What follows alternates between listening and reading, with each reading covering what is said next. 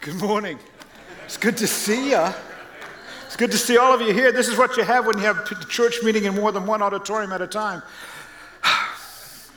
Welcome to First Christian Church today. Welcome to each of you in the West Auditorium, to everybody in the East Auditorium who have already seen, and to all of you online. Yeah, that was a fast pace across the building to get here on time, but I'm very glad you're with us. And I'd invite you to take your Bible, please, and turn to John chapter 20. yeah, there you go. And uh, so glad that all of you are here today. This is um, an interesting time for us, indeed, isn't it, to figure out how to do church life together in a new way and uh, meeting literally in hundreds of locations. I assume at this point around the world, but certainly in our community with people at home and in the, in the building here in various auditoriums. So let's spend some time together. If I've never not met you before, my name is Wayne, and I'm one of the pastors here and we're going to spend some time in John chapter 20 today. And um, sort of to step into that, maybe I should, uh, well, some of you may be aware that a, um, I don't know if it's a project, you could, that's not the right language. A, um, well, there was, there, was, there was a task that landed on our family uh, that Leslie and I took on starting seven years ago. Namely, back in the late summer of 2013, it became apparent that my in laws, Cecil and Sarah Wilson, they had spent their whole married life in High Point, North Carolina, right in the center of the state. It became obvious as they were moving into their 80s um, that they were going to need some assistance from family, and there was nobody else in the community around them that were family members. And so, to make a long story short, they moved from High Point, North Carolina to Decatur. And uh, we had some good years here with them here in the community, and uh, many of you got to meet them and know them during that period of time. Cecil died in 2016, and then Sarah, my mother in law, died just a few days before Christmas last year. And uh, so then it became okay, they had chosen to be uh, cremated, and we were going to bury their cremains back in their hometown where they grew up in Black Mountain, North Carolina. Uh, and we were scheduled to conduct that ceremony early in the year, but then COVID came along and messed with the plan. And so a lot of things were put on hold until last, uh, the last Monday of June. Uh, we brought that project, if you will, I don't like that language, whatever it is, that, that endeavor came to a conclusion when we buried their cremains in the Veterans Cemetery in Black Mountain, North Carolina. It was a lovely setting and indeed a sweet time as a family. We were there, my brother in law and his family were there. Uh, even Leslie's 93 uh, year old aunt, who uh, she is Sarah's sister, she's the only one remaining of the 14 siblings in that mountain country family, and uh, she was there. They all joined together, and we had a sweet time. And then the Veterans Administration said to us as we're kind of leaving, they said, Now we need to know how you want their headstone to be worded. And they said, Well, put their names, but we need some statement about them, so we put Cecil and Sarah together in Christ. That's the language we used. And then they said, Now have, you have to sign off on how you want the deceased's name to appear on the headstone, because all the headstones are exactly alike, all right? And so, like for example, my mother in law's name is Sarah Rice Wilson. That's her, her, her, her, her first name, her maiden name, and then her last name. And so, so do, do we put Sarah Rice Wilson, three names there, and her birth date and date of death? Or do we go Sarah Wilson and skip the middle?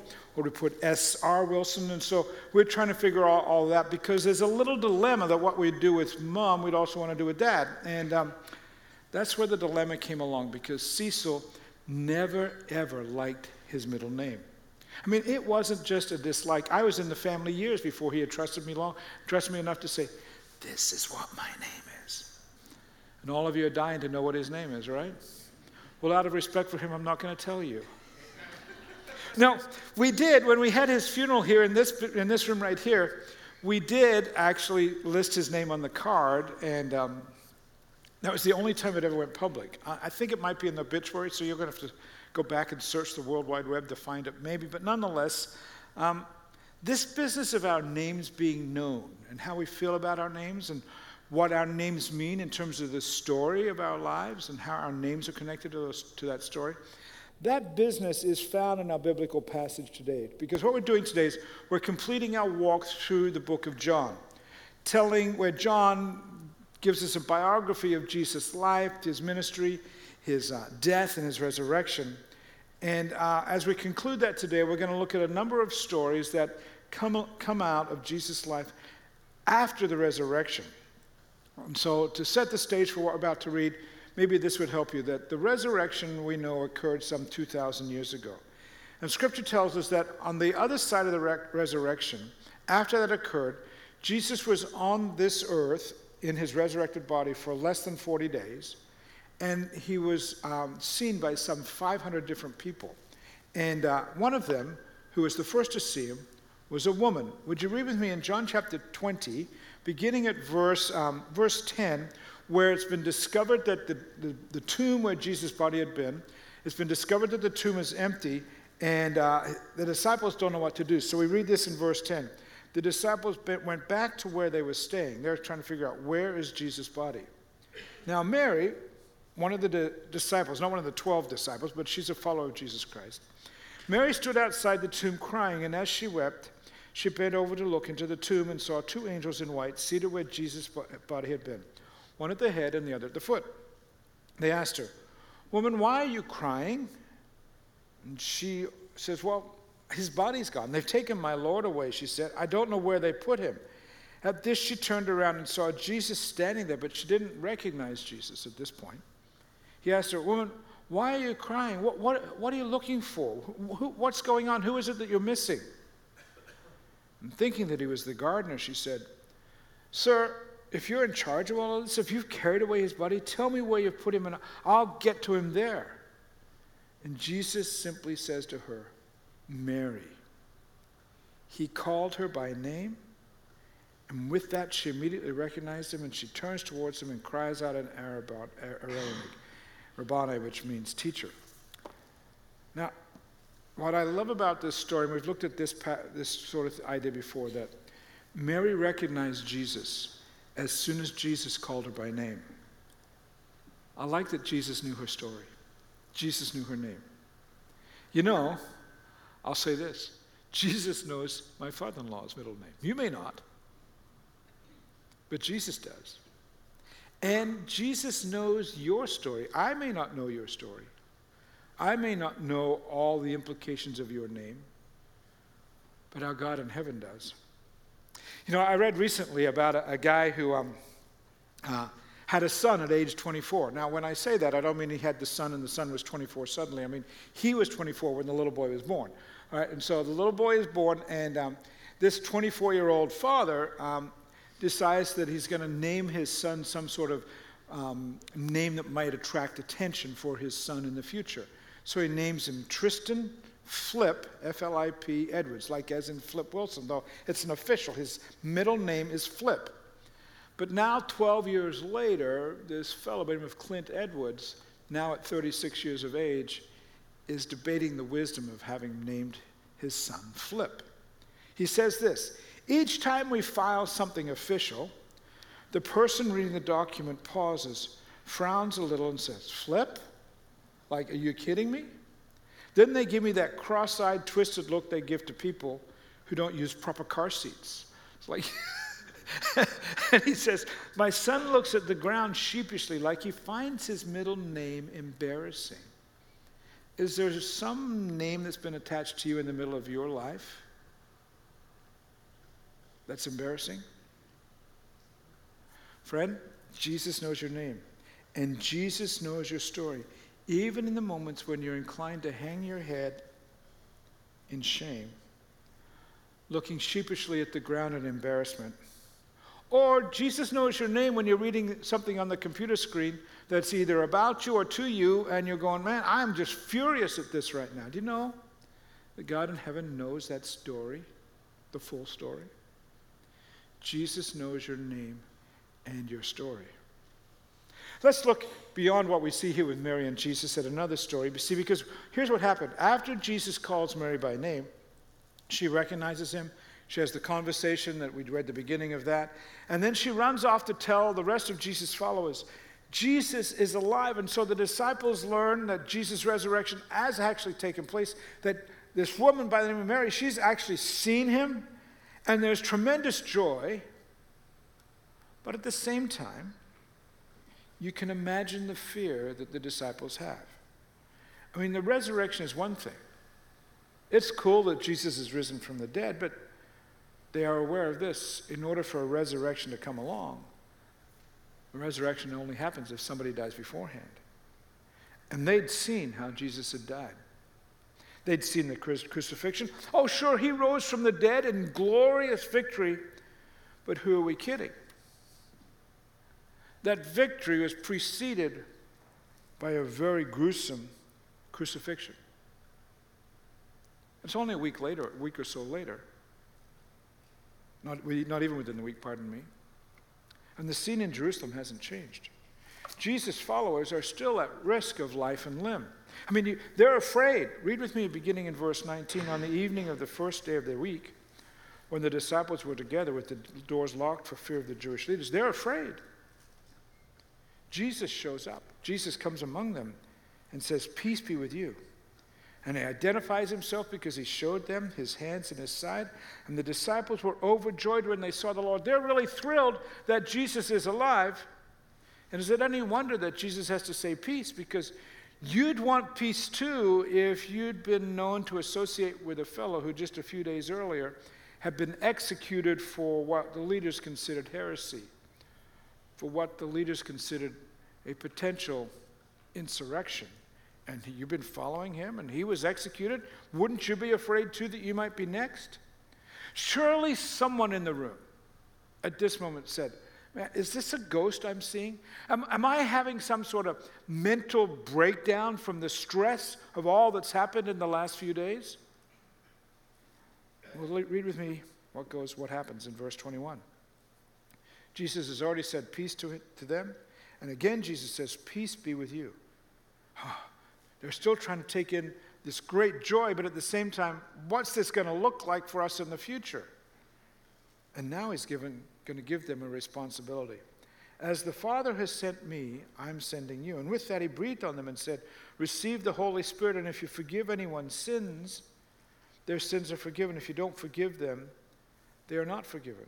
Apparently, based on this divine peace that they've received, the disciples are sent. And history shows us this that they followed Jesus' instructions and they went around the world in the years that followed. And the disciples went from, if you will, this cluster of fearful people, they became a team of world changers. And if you're a follower of Jesus Christ today, whether here in the West Auditorium, in the East Auditorium, at home, wherever you are, if you're a follower of Jesus Christ today, you can thank the people who gathered in the room in John chapter 20. They were the ones who started the story of Jesus Christ going around the world. And did you notice, did you hear the message that they're supposed to take? As they go, Jesus says, Go and forgive. Forgiveness. He says, Go and change the world through forgiveness. And surely someone in the room go, went again, am, am I having a mental breakdown? Forgiveness? You're kidding me, right? Couldn't it be something else, Jesus? How are we going to take over the world through forgiveness? Could we have some military might? Could we have some supernatural powers that are available at the click of our fingers? Like, like, like Jesus, if we're going to go around the world, don't you know? Think about ancient world days. Don't you know we're going to have to go around the world in creaky wooden boats that leak a lot? We might die on getting around. Can't we have like teletransportation and just get to where we need to go? Like, um, what's with forgiveness? I don't know, Jesus. I don't know that it's going to work so well. But forgiveness is the story of Christianity forgiveness by God and forgiveness from one person to another. Let me ask you this How's the forgiveness department going in your life? Is the quotient of forgiveness really tall versus bitterness? Or is it the other way around? Which is winning the day in your life? I want to tell you a story in this regard that's personal, and I have to treat it with some tenderness, if you will, to avoid offending some dear friends. Here's the long story short. Many years ago, Leslie and I had a relational struggle with these dear friends. Um, they're not from Decatur, Uh, but we were very, very close family. Um, in another city, we were in, doing when, when we were in our 20s and early 30s. Some comments were made, and I was so deeply offended, I couldn't get past the comments. And I want to say, uh, I figured out pretty quickly that the relational struggle was my fault, regardless of how it started. It was my fault because Scripture says that if somebody's offended you, to go to them, and I couldn't do it. I didn't have the courage, I guess, or the necessary emotional measure to bring the matter to light. I simply buried it. And once we moved to Decatur in 1994, I assumed it was done. Just move on. Except it wasn't done. I carried that unforgiveness with me for more than 25 years. You know how it is, right? Life moves on. That's back there in the past. New stories are written. Your, God is writing this tremendous novel called Your Life with your name written at the top. And, you know, as God's working in your novel, there are new pages being torn, being, being, being, being turned over, and, and, and there's some things that get torn out because God says, hey, I want that out. And, but but you know, the story's being written. And I kept thinking to myself, well, you know, all is good. Our lives are good. Their lives are good. It should end there. But it didn't because I had a problem. Many weekends here at First Christian Church, uh, somewhere through the worship service, not every weekend, but many weekends, we pray the Lord's Prayer. And part of that Lord's Prayer says, Forgive us our debts as we forgive our debtors. That word as. Forgive us our errors, God, as while we forgive, and in the way in which we forgive those who err, against us. Forgive us our debts as while in the same way, we forgive our debtors. And for more than 25 years in the life of this church, I've sat in this room or the East Auditorium as that prayer has been prayed. And we get to forgive us our debts as we forgive our debtors. And guess whose picture comes to my mental video player?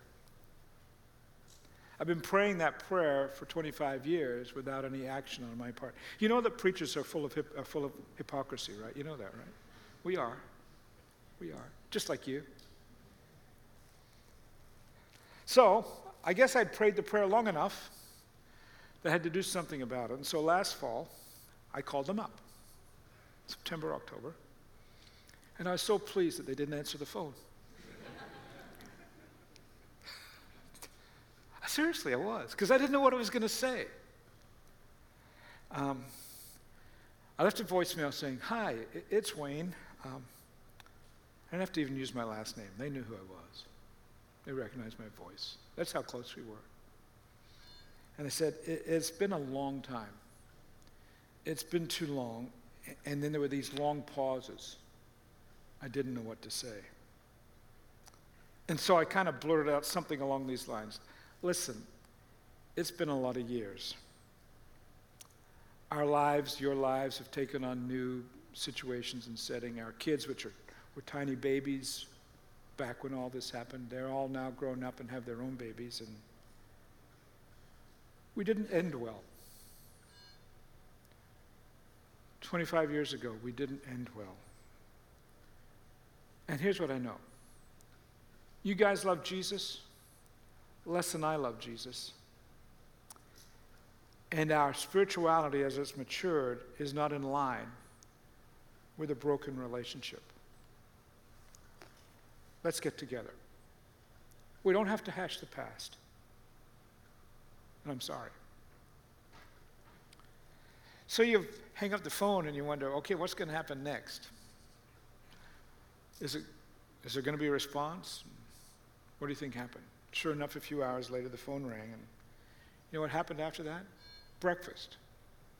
A few days later, and in the midst of that breakfast, more than 25 years of needless angst became a chapter of the past. My fault, my problem, my immaturity, my dilemma, my blunder. God's solution? Forgive. I have a question for you today. A question based on this passage of scripture that we've looked at here from John chapter 20. Since Jesus knows our name and our story, and since we're sent in Jesus' name, bearing forgiveness as a way of life, here's the question Why did John include these events as he wrote Jesus' biography? I mean, why didn't he skip? There were certainly things he skipped. After all, if you think about papyrus in the ancient world was a very expensive item to buy. If you were writing, you couldn't run down to the local Staples and plop down $5.34 and get, you know, a ream of paper that if you didn't like what you're writing, just crumple it up and throw it away. No, papyrus was extremely expensive. So you'd have to be very careful what you included and what you omitted. And John tells us why he included the stories that he did. He said, Jesus performed many other signs in the presence of his disciples, which are not recorded in this book. But these are written. Why are these ones written down? That you may believe Jesus is the Messiah, the Son of God, and that by believing you may have life in his name. And there you have it, friends. John says, I could have written a lot more. I could have detailed all sorts of stories, but I chose these ones for this reason that you'd believe that Jesus is the Son of God and that his life, I want you to believe, and then as you're part of that belief, I want his life imparted to you. Now, friends, I'm not John. You and I both know that. But the reason for this sermon, the reason for any sermon that comes from this pulpit space, is for you to believe that Jesus is the Christ, the Son of God, and for you to receive life in his name each and every one of you. That's why the ministry of this church exists. We look different than the people who started this congregation 186 years ago in 1834. We look different than the people who, started, who were part of the life of this church in 1920, 100 years ago. Imagine what they would think if they saw us today and cameras and lights and it being spread across the world for those who want to see it. We look different than we did in 1920 or 2010, or for that matter, our church looks significantly different than it did even in January of this past year, doesn't it? The circumstances of our life together have shifted in recent months, and I have a sense the way things are moving around the world, I have a sense that, man, things may shift again, even yet in the next few days. I don't know, maybe this week, but this truth remains. We boldly proclaim that Jesus is the Son of God, and life is found in Him and Him alone. I want you to watch and hear one member, how one member of our congregation has learned about this in recent years.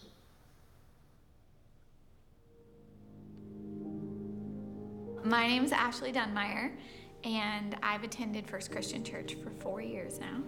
I grew up in, I don't know if I want to call it broken. Um, I did every other weekend with my dad until I was 10. Um, I had a, a mom and a stepdad under my roof, and all kinds of siblings.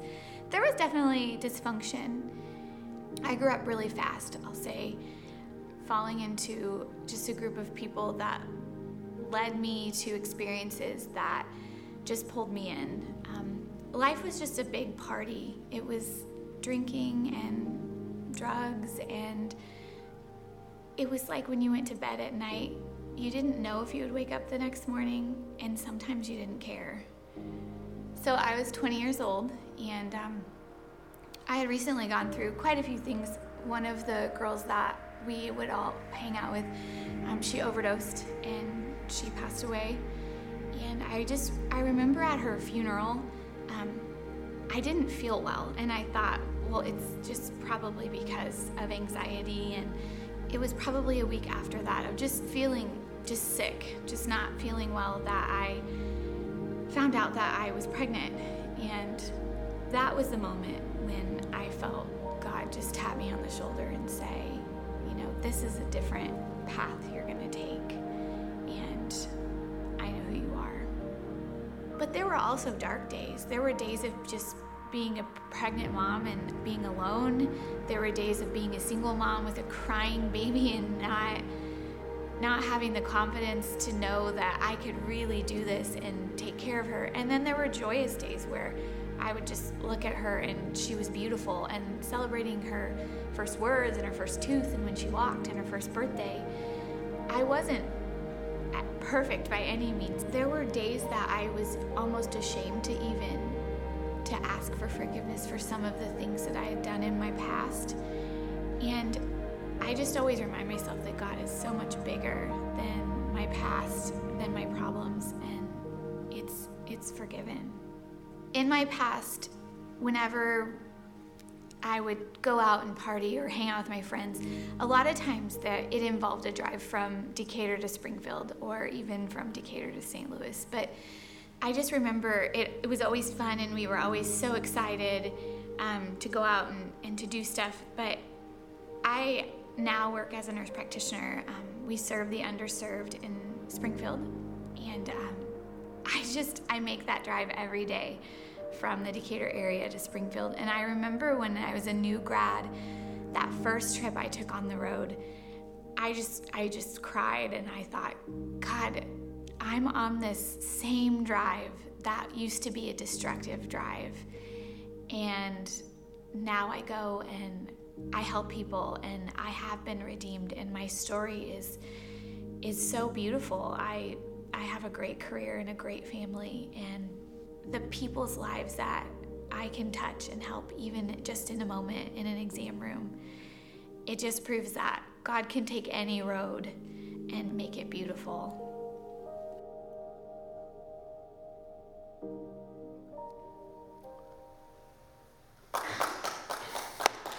It is. It's a great story indeed.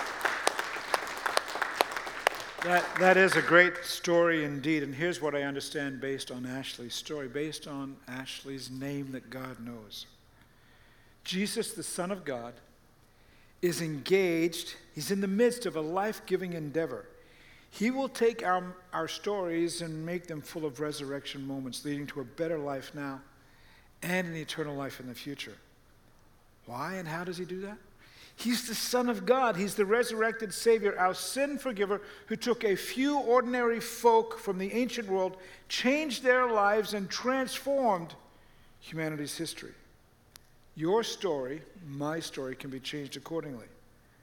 And I'd invite you to pray with me as we consider our willingness to do as John requests, to believe that Jesus is the Son of God. Let's pray together. God, help us to believe in the places of unbelief. Help us to believe that Jesus is the Son of God. He's your Son. Help us to believe that He came to this earth not just to kind of wander around and give some nice, pithy statements, but instead He came to die in order to resurrect so that we would be offered eternal life through you, that we would be offered stories that you're writing new and fresh each day. For each person, God. Each person in this room, in the East Auditorium, each person online, God. I pray that the power of your Holy Spirit would cause that person today to choose to believe in Jesus Christ. Choose, Lord, that we would say, Tomorrow is a new day, this day is a new day. And I will believe that God Almighty has a new story for me to write, and I'll live it out. In Christ's name, amen. So, um, each week during this series, we've been, we've been giving you what we call, we've called our Live It Project, some way in which you have to kind of put this week's message into action. And so here's my choice for you this week. I want you to choose to believe that Jesus is the Son of God. And then live this life this week with a very fascinating reality. Here's what it is Jesus, the Son of God, visited some 500 people in the days between his resurrection and went to, when he went to heaven. And we, we love that, but that was in the past. But there's a day coming when that same resurrection power that's found in Jesus Christ will be seen by all of humanity, not just the 500 people, or not just experienced by us, but there's a day coming when all of, human, all of humanity, past, present, and future, will see Jesus Christ. And I want you to hear what's going to happen on that very day because John, the fellow who wrote this, these stories we read today, years later, God gave him a vision of how, if you will, history is going to come to an end. A vision of the future. And this is what he said I looked and heard the voice of many angels, numbering thousands upon thousands, and ten thousands times ten thousand. That's a lot of angels. They encircled the throne and the living creatures and the elders. And in a loud voice they were saying, Worthy is the Lamb who was slain to receive power and wealth and wisdom and strength and honor and glory and praise. I heard every creature in heaven and on earth and under the earth and on the sea and all that is in them sing, To him who sits on the throne and to the Lamb be praise and honor and glory and power forever and ever. That's Jesus Christ, the Son of God, who we live for, who we worship. And so I'd invite you to stand with me today in both auditoriums. And if you feel comfortable at home, do the same thing because I want to, I want to invite you to worship this Lamb, this Son of God.